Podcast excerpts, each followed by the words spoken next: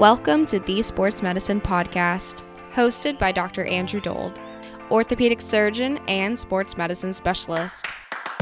Each episode, we'll be interviewing an expert in their respective field and exploring a variety of topics related to sports medicine.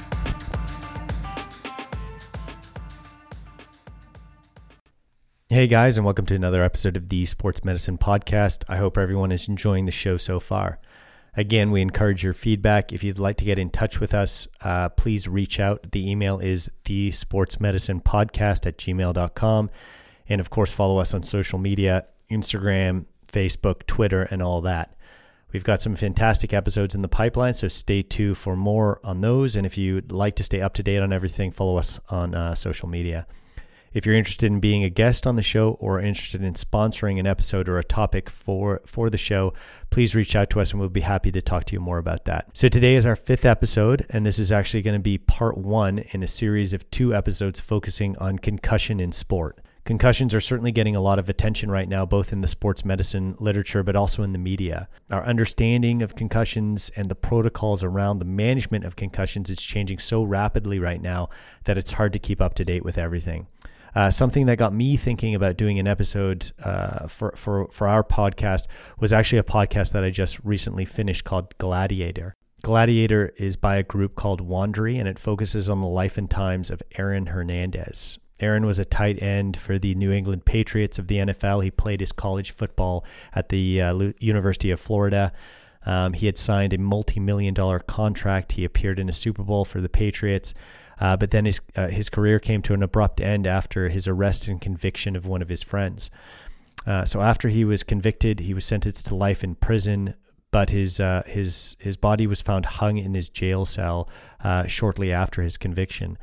Following his death, his brain was donated to research by his family, and researchers at Boston University CTE Center diagnosed Hernandez as having brain injuries consistent with CTE, which is chronic traumatic encephalopathy. It's the chronic brain disorder thought to be associated with sustaining multiple concussions.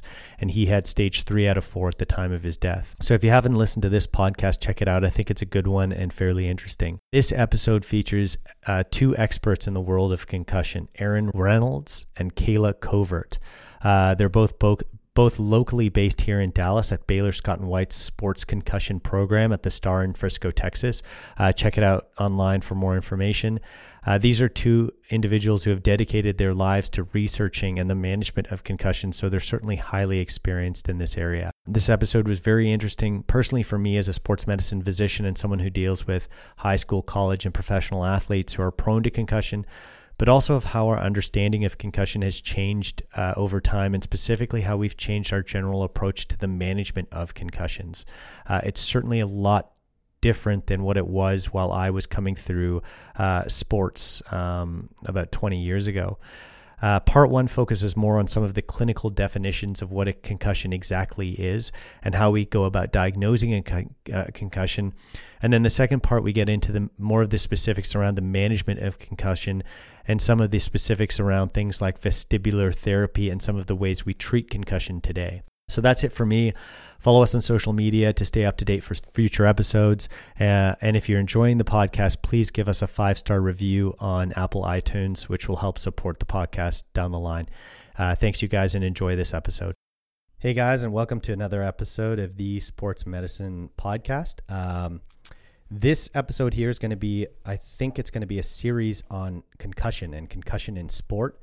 And I'm lucky to be joined by two of the experts in concussions. They are located here in Dallas, Erin Reynolds and Kayla Covert. Thanks for coming, guys. Thanks for having us. So I know Erin from the sideline of Frisco ISD. I cover one of the high schools here in Frisco. Erin is the clinical director of Baylor Scott & White Sports Concussion Program here at the Star. That's right? That's correct. So we spent a bit of time on the sideline chatting about concussions and management or treatment of athletes and so on. And I've gotten to know Erin a little bit over the last little while. Tell us about yourself, though. So I've been in Texas now for about 1.5 years. Before that, I was up in Pittsburgh at UPMC in the UPMC Sports Concussion Program, where I was for 5 years. And I was the fellowship director up there. Before that, I was in Boston, where I did grad school and my residency and internship in clinical neuropsychology.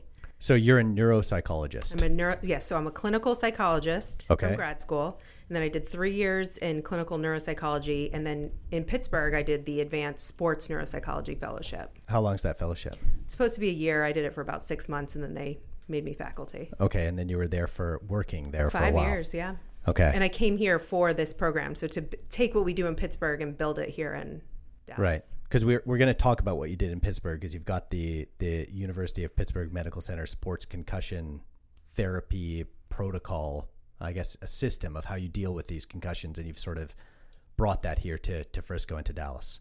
Exactly. Okay, good. And how's it going? Are you liking Frisco? It's going great. We love Frisco. Yeah, I have 2 kids, and they're loving it. It's good. Warm. Football. It's football. Texas is football down here. Yeah. It's a lot of football. Yeah, yeah. Good.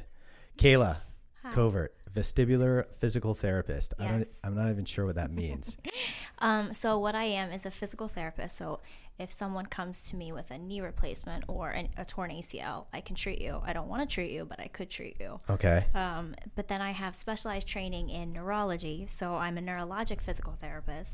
And then I have a subspecialty within that, which is looking at the vestibular system, and then even more so than that, concussion management. Okay. So what I did was I went to PT school, did that for 6 years, and then I came to Pitt. That's how I met Erin. And through Pitt, I did a residency with them. So total, it's about 8 years of training. Okay. And then I stayed on with UPMC and worked with their concussion program. So Erin brought Kayla down to Frisco? I did. Nice. Mm-hmm. Good. You guys are a team. We are. I like that. So we're going to talk about vestibular physical therapy later on when we get into the treatment of concussions, but just tell me a little bit about this. So when someone says vestibular to me, I think inner ear. Mm-hmm. Is that right? Exactly. So the vestibular system is a coordination of your brain, your balance, and the apparatus in your inner ear, which helps maintain your gaze and helps maintain your balance. So a lot of people miss the inner ear part, and they just focus on the balance, which is a huge issue in today's world of concussion, because they're missing a huge portion of the treatments for it. So it's important to understand that vestibular system captures the dizziness piece plus the balance. Okay. Awesome. This is going to be good. We're going to get into that when we talk about all the management. It's going to be very, very interesting, I think. So this is a huge thing, I think, in sports medicine right now, is concussions in athletes, and it's all over the news for football players and protocols changing and so on. So I think it's a great topic that we're going to discuss in a couple of these episodes. So tell us how big of a deal this is. It's a pretty big deal. So I got into this in 2012, and it's only gotten more prevalent since then in terms of the media talking about it and parents talking about it. The CDC estimates that there's 1.6 to 3.6 million sport-related concussions per year in the United States alone. And you know, the more we learn about concussion on a year-by-year basis, the more we're identifying it, and the more that we're educating the community, and it's being identified in the community. So it kind of snowballs, it seems. So huge problem. Getting a ton of publicity in pro sports as well, and now it's sort of trickling down to youth sports and amateur sports. And I guess this is triggering a bigger question of whether or not parents allow their kids to actually play things like football. You guys are seeing some of this? Well, not so much in Texas yet, I would say, but I mean, nationwide, there's a number of groups that are, you know, rallying to save youth football because of various reasons. And there's a lot of communities that just don't have enough kids to field teams. And do you think that's because of this understanding of what is now happening and what the risks are for concussions? I do. Okay. I think that's a big part of it. I mean, that might not be the only reason, but. Okay. So we're going to take a step back here and just go from the very start. But what is, and I think this is very poorly understood. I don't know if I would have a very good definition for you, but what is a concussion? All right. So I'm going to describe it to you like I describe it all day long to the parents in my clinic and the kids that come to see me. So a concussion happens when your brain shakes inside your skull. So your brain sits inside your skull. It's surrounded by fluid, and it can move back and forth. So when you are hit either by a direct or indirect force, meaning you don't have to be hit in the head, you can just have a hard body hit. it can cause your brain to shake inside your skull. And when that happens, it affects all of your brain cells. So we each have about 100 billion brain cells, and all those brain cells have a cell membrane that is designed to keep certain chemicals inside. In this case, that would be potassium, and certain chemicals outside, which in this case would be calcium. And when the brain shakes hard enough, all of those brain cells start to twist and stretch, and that cell membrane becomes very thin, and there's that exchange of potassium and calcium. And so immediately your brain recognizes there's something wrong and kicks into that healing or recovery mode. And from that moment on, that's where we step in and track the kids from the moment of injury back to healing, what we would determine being healed. That's awesome.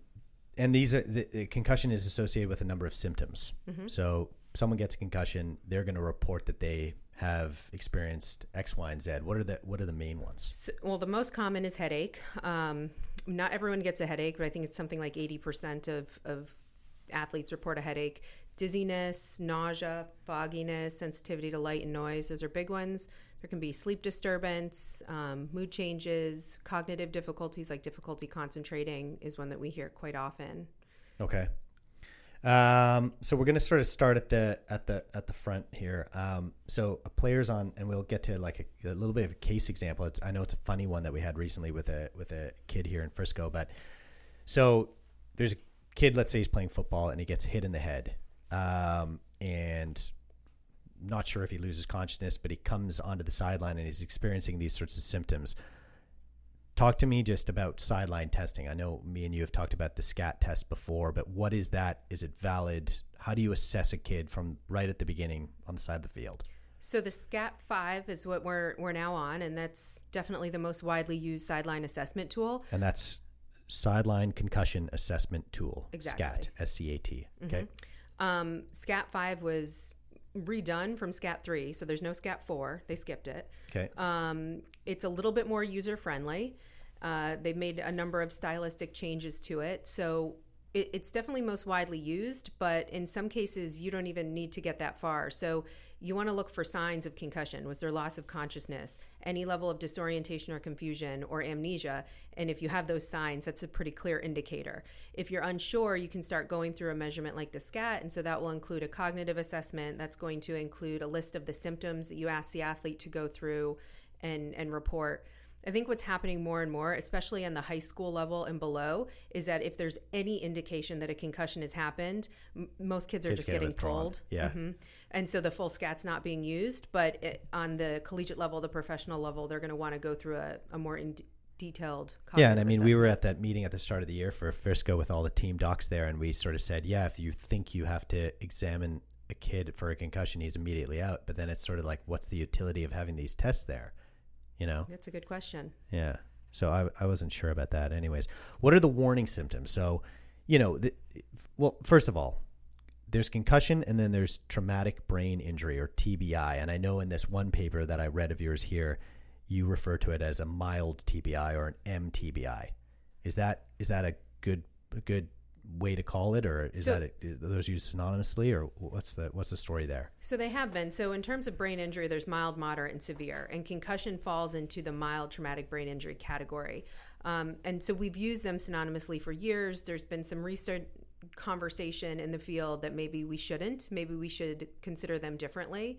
And so you'll see it either way. You'll see mild traumatic brain injury or concussion. So what are the warning symptoms? So what are things that would make a parent say, or an athletic therapist or a team doctor say, this kid needs to go to the hospital or for further neuroimaging or whatnot? So the big things that I would say, usually if there's loss of consciousness, vomiting, immediate vomiting, seizure activity, those are the things that would be an immediate cue. During assessment, if there's cervical pain that the physician or athletic trainer doesn't think is just muscle pain, numbness, tingling, weakness in the extremities. Those are all signs. A brief neuro exam, if anything is abnormal. Yeah. And then you might think about sending him to ER for maybe a CT or. Right. And the only purpose of that would be to rule out if there's anything more significant going on. Okay. So, not everyone that gets knocked out on the field needs to go to the emergency department for a CT, obviously. Right. Yeah. Okay. So you've diagnosed this kid as having this concussion now. What's the next step? So I know what it is here, but so just to give you guys some background, Erin and her team has set up this concussion program at the Star in Frisco, and you guys have a clinic on Monday mornings. We have a clinic 5 days a week now. 5 days a week, but I guess Monday morning is where the Friday Night Lights players end up. So I send you a text on Friday and I say, I've got a player for you, and he comes to see you on Monday morning. What happens then? So I do my evaluation as a neuropsychologist. If he was just injured on Friday, we're not going to be starting any actual treatment that day. But I go through my evaluation, I document everything, and I give them a plan to follow for the rest of the week. So I usually set a behavioral plan that's going to help them get through the first week and hopefully reduce their overall recovery time. Okay. I want to just take a step back there for a second. What are the risk factors? So what puts you at risk of developing a concussion? Obviously, we know football, ice hockey, soccer, anything. What are the main sports? Obviously, well, in terms of sports, type is a risk for getting. So contact collision sports, you're more at risk. But everyone has individual risk factors. So some of the constitutional risk factors, unfortunately, being a female is a risk factor. So females are more prone to concussion, and they tend to have more complicated recoveries. Okay. I was reading a bit about that, and they weren't sure whether or not that was related to their predisposition for having a higher rate of migraines. Is that right or no? That's one theory. That's the theory I tend to believe in. And it all goes back to hormones, hormone fluctuation. And, we're more prone to migraines. So being a female, history of migraines. So if you're a high school kid who gets migraines, or your mom gets migraines, if you're someone who gets motion sickness, any history of learning disability or ADHD, ADD, these are things that, whatever you bring to the table with concussion is probably going to be a little bit worse while you're recovering. So these are the risk factors we look for, and that's why it's important. When they come to see me, the first thing I do is sit down with the kids and the parents and talk through all of this, get their medical history, their biopsychosocial history to understand what do we need to watch for over the next week. Okay. What about previous concussions? So this is a huge unknown, I suppose. When is too many concussions? So if you've had 2 concussions, should you stop playing football? 3, 4, 5. Tell me when to stop. If you ask 10 different doctors, you're going to get 10 different answers. Right. But here's the reality of it. We know so much more now than we did 10 years ago. And so there's old literature that says if you get one concussion, you're more vulnerable to keep getting concussions. Now that we know how to treat concussions and we understand how to determine healing, that's not necessarily true. So our recidivism rates have dropped dramatically when we put them through our program and really track their healing and recovery. So for each kid, because parents ask me all the time, how many is too many? They've already had 2. It's on an individual basis. So how often are they getting concussed? How complicated are the recoveries? Are they getting concussed with much less force? These are the things that we look for to determine, do we have to start talking about retirement? Right. Okay. So that brings us to this important point that I think a lot of people don't understand. And this is deviating from what's traditional here. And that is that concussion is treatable. You can get better from this. Yes. And you guys can help do that. Yes, absolutely. And that's part of what we're going to talk about and why you're here and explaining what that is. Because, just on an anecdotal level, I was telling you this before, but I grew up playing rugby and played at a reasonable level. And we didn't know anything about this. So I told you this story earlier, but I remember at one point driving home with my buddy who ended up going on to be a professional rugby player in Europe. We both played for the Canadian under-21 team together, but he was my buddy and we used to drive to training and to all of our games together and so on. And I remember pulling the car over on the side of the road one day coming back from a game because he needed to vomit on the side of the highway because he had been hit in the head during the game about an hour or two earlier and wasn't feeling good. And I stopped the car. He got out. He vomited for a little bit on the sideline. I asked him if he was okay. He got back in, and then I drove him home and dropped him off and sort of said, hey, I'll see you on Tuesday when I pick you up for practice. And that was it. And, of course, I picked him up on Tuesday, and, we went on from there. We didn't have these concussion centers to go to or to be evaluated. And just because nothing was known, really. We didn't – what were you going to do, go and get an X-ray of your head? Or reality still is most of these kids recover within 7 to 10 days or so. Yeah. And, you know, we like to think that our early intervention and getting them on the right behavioral plan and giving them the return to learn plan and the academic support really helps with that. But historically, looking back, you know, people do just recover from this. So tell us what you guys are doing here differently. So part of this plan that you've brought from Pittsburgh is this individualized approach, I'll call it, where this is not a homogenous disease. This is not a one-size-fits-all kind of your concussion is the same as his concussion is the same as my concussion. Every concussion is different. And I suppose you have this first is the clinical interview, which we'll talk about. Then you go into this vestibular oculomotor screening, and then we've got the impact testing. So Johnny arrives to see you on Monday morning. He's had this injury. He was knocked out on the football field. Tell us just a little bit about this interview. I know you touched on it here briefly. So if you were to come in Monday morning in my clinic, I would typically have the kid take their impact test, which takes about 25 minutes. Okay. When they're done with that, sit the family in the room, talk to them for usually about 30, 40 minutes, take their whole history, understand what happened with the injury, what's happened since then, go through risk factors, medical history. I do an exam with them, which includes the vestibular ocular motor screen or the VOMS, and then we go through the neurocognitive test data. And at the end of that, we put it all together, and I talk to them about, give them education, pathophysiology, you know, education about what they should do from there, how are we going to support this kid academically that week, what they should do from a behavioral perspective in terms of their sleep and hydration and nutrition. And typically I say, okay, I'll see you back in a week. You know, the first 7 days, it's very difficult to do treatment unless you're doing medication. And that's another piece of this, which I obviously don't do as a neuropsychologist. So there's treatment, there's medical treatments for these kids as well. Yeah, there are medications. Not everyone needs them. Okay. What are those? Do you know? Well, yeah, I do know. Of course you do. So the two most frequently used medications, I would say, would be amitriptyline for headaches and sleep dysregulation, sleep problems. And then amantadine is probably even more widely used. So Are you familiar with amantadine? I think so. So I'm not going to tell you what it is in case I blow it. Okay, I'll tell you what it is. It's actually it's an antiviral. Okay. So it's prescribed for the flu, and it's prescribed in Parkinson's disease. Okay. It's dopaminergic. I'll tell you that I was right. Oh, great. Okay. So when you give a kid with concussion amantadine, it can help them with focus. It can help reduce headaches, but not everyone's appropriate for that. Right. Okay. Okay. So who decides whether they get these drugs? Well, their treating provider would. So in my case, I'm a neuropsychologist. You know, can you prescribe these? I cannot prescribe them. I have a physician partner that I work with. So you guys. So our program is neuropsychologist, physical therapist, and physician. Okay. We all work together. And that's really what we brought from Pittsburgh. It's that idea of the team approach. So everyone kind of looks under the hood through a different lens. The medications come into play. You know, nobody really wants to put their kids on medication if you don't have to. Sure. So we usually give it a week, have them follow the plan behaviorally. At the week point, come back and say, okay, do we need to do a physical therapy intervention? If the kid is really struggling, which we do see sometimes, then we would probably start to have the conversation about could medications help. And as you said, most of these kids get better within 7 days.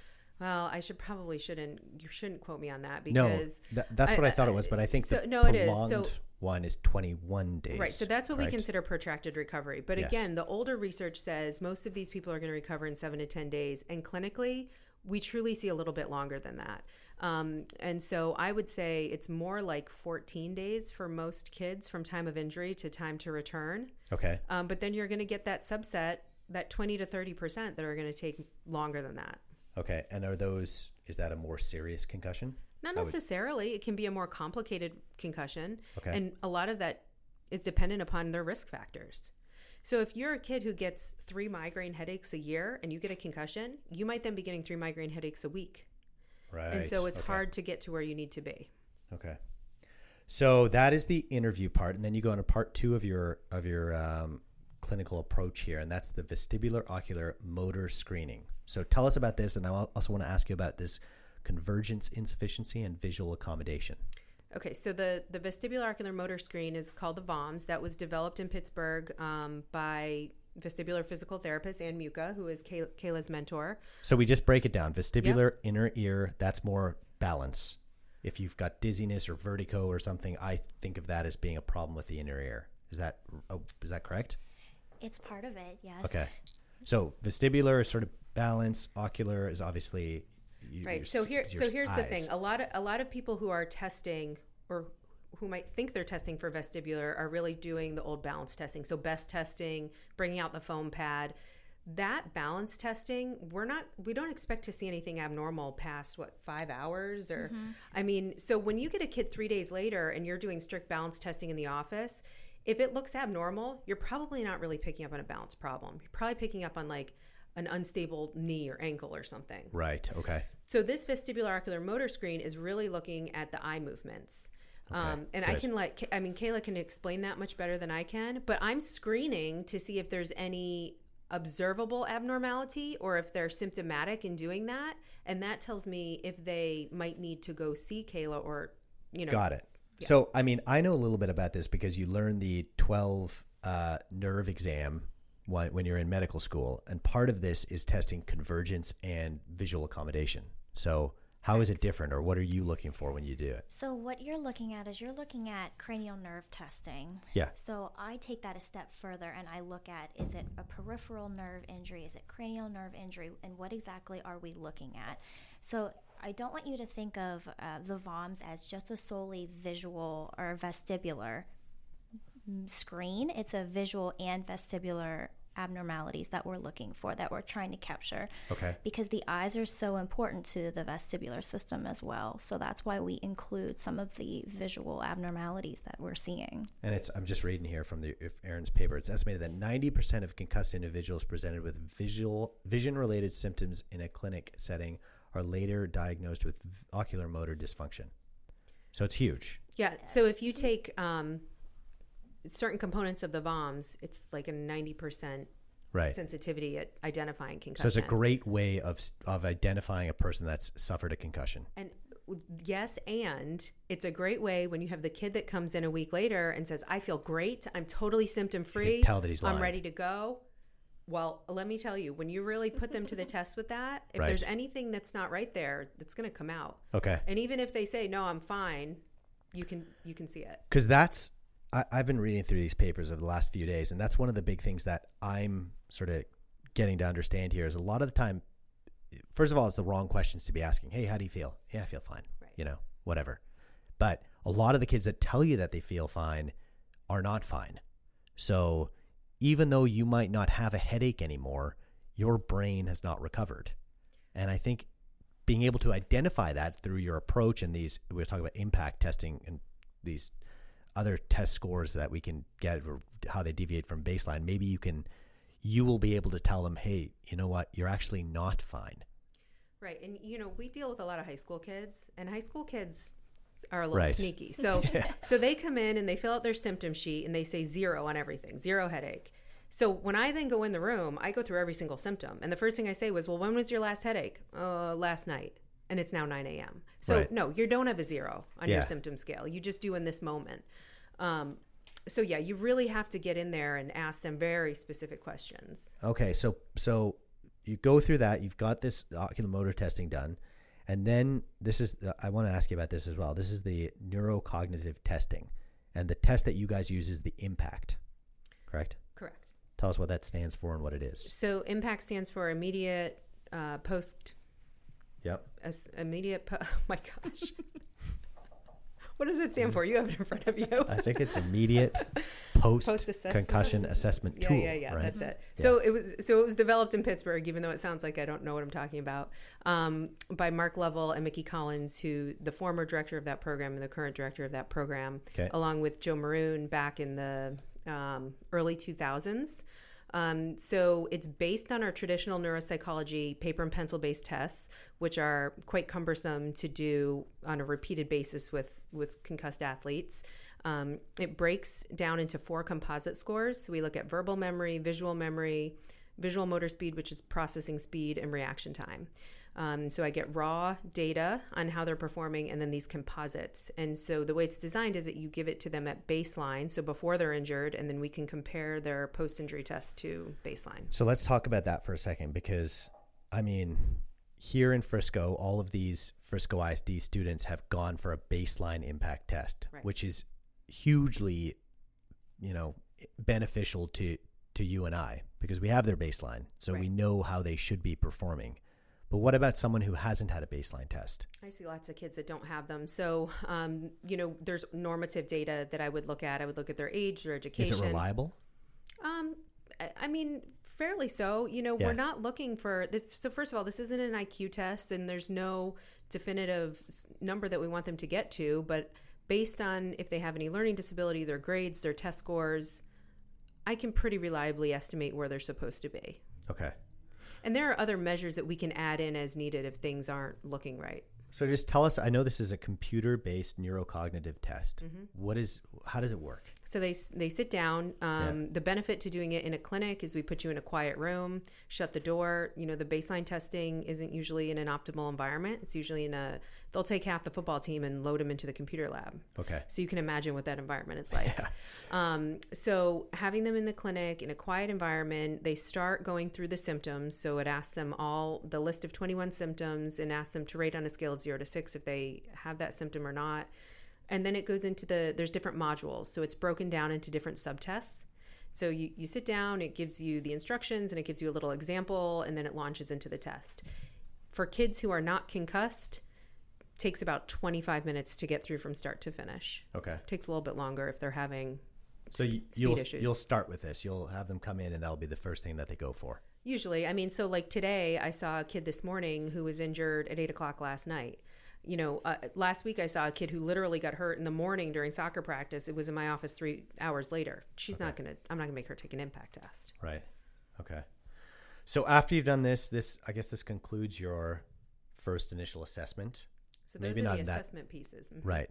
So now this is, you're using this data now to put them into a category. Is that accurate, or is that? Because I know you have your 7 headings of what sort of predominates your symptoms. Right. I mean, I guess concussion. If you had to really break down what I was doing, then yes, it's a little more fluid. I know when you say it like that, it's a little more fluid in actual practice. So, you know, when you think about concussion, most people think about the 4 categories of symptoms. So physical symptoms, cognitive symptoms, sleep symptoms, and mood symptoms. That's how we've talked about it for years and years. And this was probably back like 2012-ish. There's a paper that came out of Pittsburgh. We were seeing a lot of these kids. We started seeing them earlier, so within 24 to 72 hours, which was different than in previous years. And we had a hard time. You know, they all looked kind of the same in the first couple of days. So they ran some statistics on that, and they found that in the first 7 days, there's really like this 5th factor, which is this global like cognitive migraine. These kids are they have headaches, they're tired, they can't concentrate the first week. And then after that first week, we could really start seeing these pathways that people would end up going down. And so we call them trajectories or clinical profiles. And we identified 6 unique profiles. But the problem is people very rarely come in just fitting one profile. Okay. So most of the time they're layered on top of each other. So like most things in medicine. Exactly. Yeah. Okay. Yeah. So before we go on, I want to talk about this because I found this was interesting, this concept of sandbagging your test. Yeah. So for anyone listening that doesn't know what this is, I don't expect you would. This is a concept of if you're taking a baseline impact test or one of these tests to measure your cognition or these neurocognitive tests, it's purposely performing poorly on the test. So you have a low baseline. So when you do get concussed during the season, even though your test scores might be lower, they're going to be similar to you having sandbagged your initial test. Correct. So you get let back, return to play is going to be much easier for you because you purposely scored lower on the test at your baseline. Yeah, and there's been a number of professional athletes. It's incredible athletes that this is actually a thing. Well, there have been professional athletes who have admitted to it. Right. Like like big names who have admitted doing that. I could probably name who those athletes are. Maybe. So the interesting thing is there's this really weird phenomenon in North Texas, which I'm sure you've noticed, is the bar here is really high for academics and there's a lot of competition. So yep. I haven't seen a lot of that. I've more seen kids who score so high on their baseline that it's like it's hard to even get back to that. It's the opposite of sandbagging. Mm-hmm. So but based on because we've actually like – pretty much everything in medicine these days, we've studied sandbagging, and it's a hard thing to do. So one study here, it showed people they got 75 college-aged athletes and they told them, we want you to try and sandbag on this test. And even more so, we're going to give you a monetary incentive. We're going to pay the people that are the best at sandbagging. So everyone is going to try and sandbag. Only 11% could actually do it. Mm-hmm. So it's very difficult to do this. There's built-in validity indicators in the baseline. So you know when someone is purposely sandbagging. Yeah, well, we know when it comes up invalid. And there's sometimes when I actually have kids that come in where it hasn't triggered these validity checks. So it says it's a valid baseline. And these are kids who are, A and B students. They're in AP classes. But on their baseline test, maybe their processing speed says they're at the 3rd percentile. So that's not right. I don't know. Right. I mean, I don't want them to just get back to the 3rd percentile. I tell their parents, I don't know what happened here, but this is not a valid indication of their ability. Okay. And that's a good thing to know. Yeah, and that's why it's important too, to go see someone who understands the test. Sure. Because if someone scored 3% on the test, you might say, this kid's got a big problem. We better keep him out of sport for a while. Well, yeah. Yeah, which might not be the case because it's a completely invalid test. Right. Yeah, okay. Okay, so from here, you've developed these clinical trajectories, they're called. So rather than character, and I think this is the most important thing that you guys are doing differently now than what I was, just as growing up as an athlete, was used to. When you got concussed, it was sort of like sit out for a couple of weeks, maybe less than that, until your headache is gone, and then you're probably pretty good to go. That's the summary of how management of concussions was, 15 years ago when I was coming through and playing sports. Still happening in some areas, not too far from here. So this is it. This is, rather than categorizing concussion as a homogenous disease of just one size fits all, you guys are now developing these clinical trajectories, which adds heterogeneity to it. So it's a individualized process for treatment. And that's what we're going to get on to next, is because if you ask a lot of sports medicine physicians, how do you treat a concussion? They'll say, you tell the kid not to play sports and take it easy for a week or two. Right. We don't know about what you guys are doing and how, and as you said at the start of this, you can treat a concussion. You can, like any injury, you can treat a person until they're better, and then maybe they're at a baseline status where they're not going to be predisposed to developing another concussion, or they're not going to be at, let's say, a greater risk than they were prior to their first concussion if they're treated appropriately. Is that am I correct? Yeah, you're right. Yeah? Mm-hmm. Okay. So you've done this baseline. You said to me, you usually send the kid home for a week. Well, not home. I mean, I say, I'm going to see you back in a week. You see him back in a week. But they're going to school. I mean, I will tell you, when I started doing this in 2012, that's when I started doing only concussion. We had kids who were on homebound education for months. I haven't had a kid on homebound in over 3 years. So kids are missing 2 days of school, maybe maximum, the kids that are really struggling. Otherwise, we're getting them back in that environment and getting them exposed to normal life. And that's part of this exertion, I suppose, a little bit.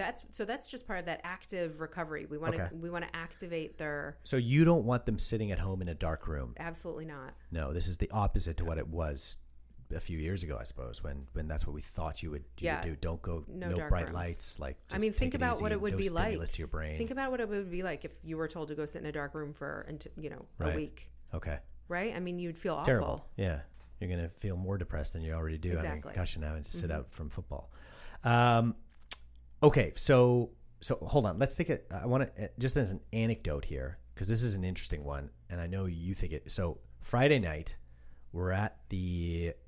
And I mean, I had to write it down the other day. My team's doing very well. We haven't lost yet. They're 13-0, and we're going to so first it was districts. We won that. Yep. Then we were by district champions. Then we went to, I might screw this up, I think it was areas. So we won that. Now we're area champs. Now we've got the regional semifinals, and then the regional finals. Regional semifinals, I think, is on Friday. And then we've got the state semifinals and then the state championships. So we're 4 wins away from being state champs. So anyways, on Friday in the, I'm going to screw this up, the area finals, the star of our team, and this kid is headed to a college scholarship for sure, and he's a junior, I think, now.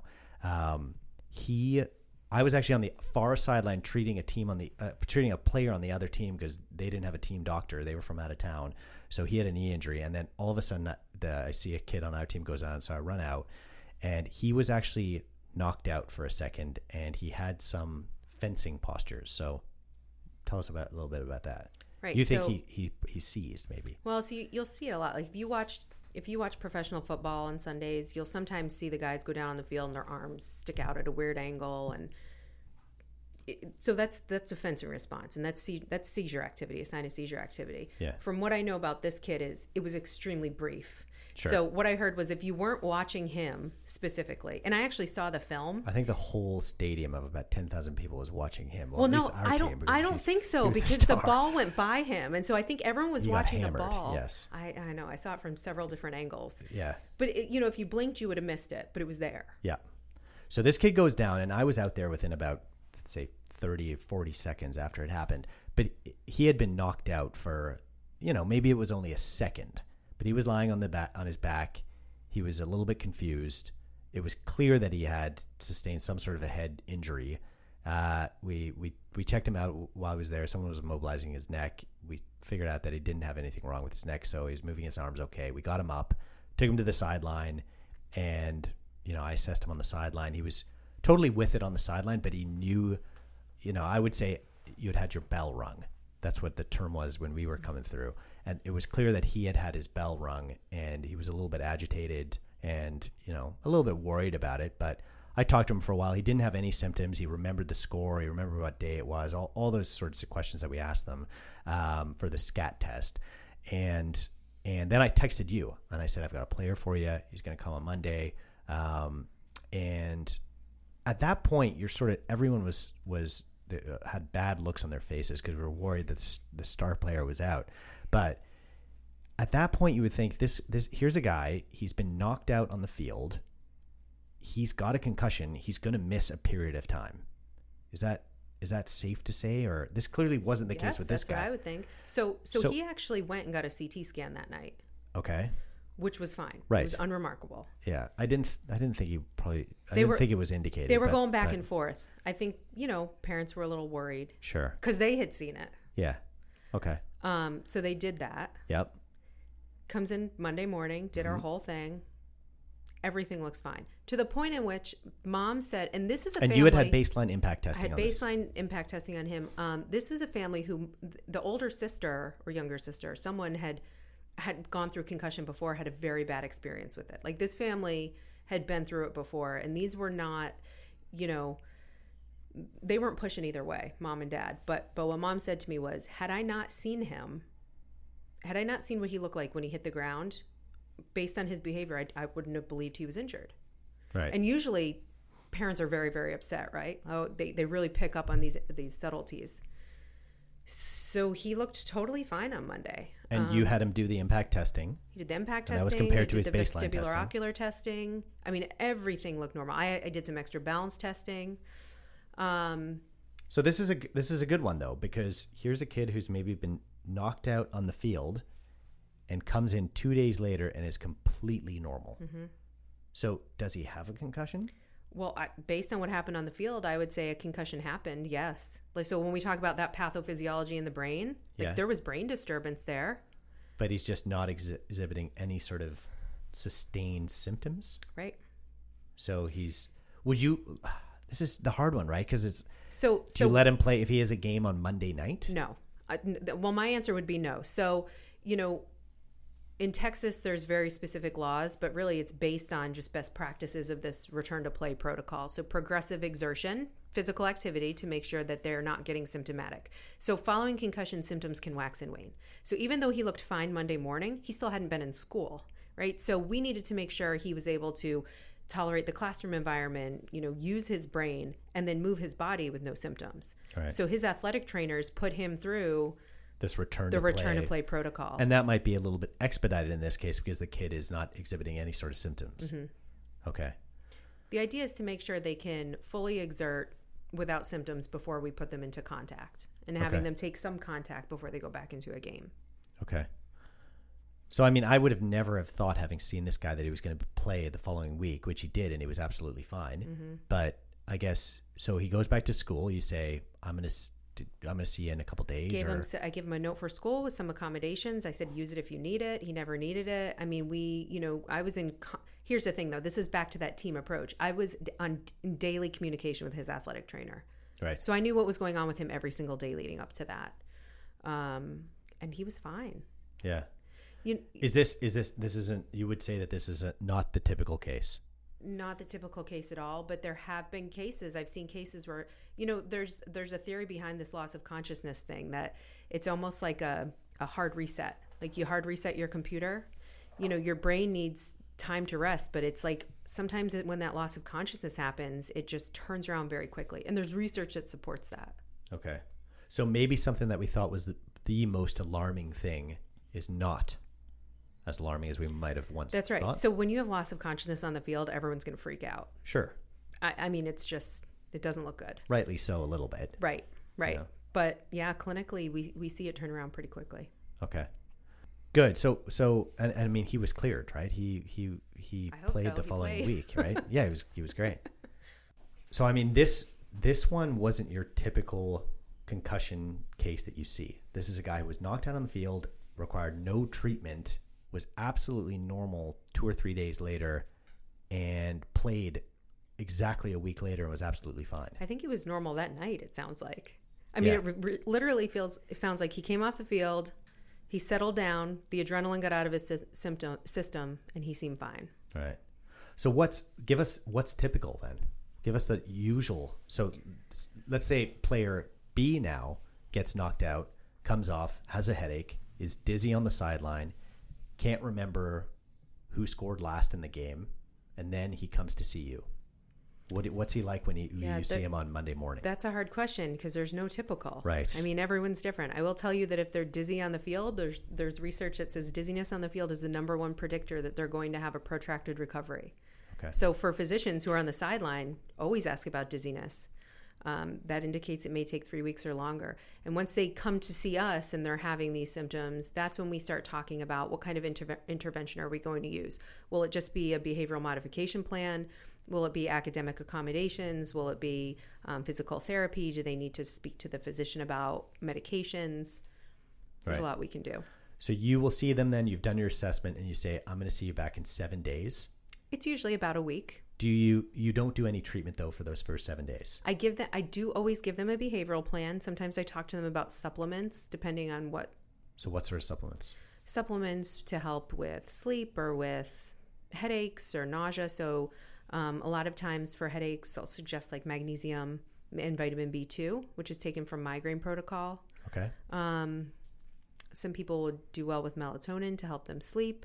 If they're really nauseous, doing some ginger or peppermint, just things you can get over the counter. Okay. And then they come back in 7 days, and that's when treatment starts. So maybe they're still exhibiting symptoms. They say they've still had a headache. It's been on and off for the last 7 days. And that's when you guys are going to come up with this individualized plan that's going to determine what sort of modalities you use and how you treat them. Right. Okay. And that's where Kayla comes in. Yep. Good. So that's sort of part one here. You guys are going to come back for another series where we're going to talk about what treatment of a concussion entails, and then we're going to go through this whole return to play algorithm. Does that sound good? Because this is like, instead of just sitting in a dark room like we used to think you should do, you're going to exert yourself now. And this is this concept of exact opposite. It's exertion therapy. Mm-hmm. And that's going to determine whether or not you're able to go back to the field. It definitely helps. It doesn't determine, because as physical therapists, we're legally not allowed to participate in the return to play decision making right now. We can make recommendations. I can tell her, hey, I think this person needs 1 to 2 more visits. They need X, Y, and Z. But at this time, we're just making considerations and recommendations to the neuropsychologist and the medical team. But basically, from what I've read, the patient needs to be asymptomatic at rest and asymptomatic when they're on the field with a baseline neurocognitive test. Is that right? Yes. Mm-hmm. Okay. Yes. And that's what we're going to get to in part two, what you guys do to facilitate them getting better. Yes. Yeah. Okay, good. Well, thanks for coming, you guys.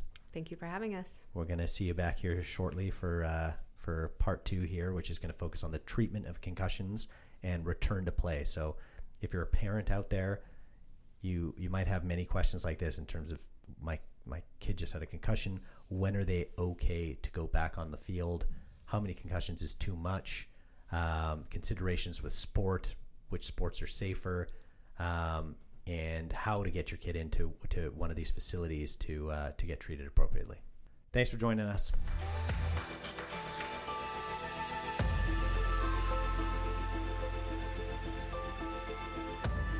Thank you for listening to The Sports Medicine Podcast. If you'd like to stay updated on future podcast episodes, please follow us on Instagram at The Sports Medicine Podcast, like and subscribe on iTunes, SoundCloud, or wherever you get your podcasts from. A special thanks to our sponsors, Star Orthopedics and Sports Medicine. This episode was edited by me, Victoria Wickham, and produced by Josh Downs. See you next time on The Sports Medicine Podcast.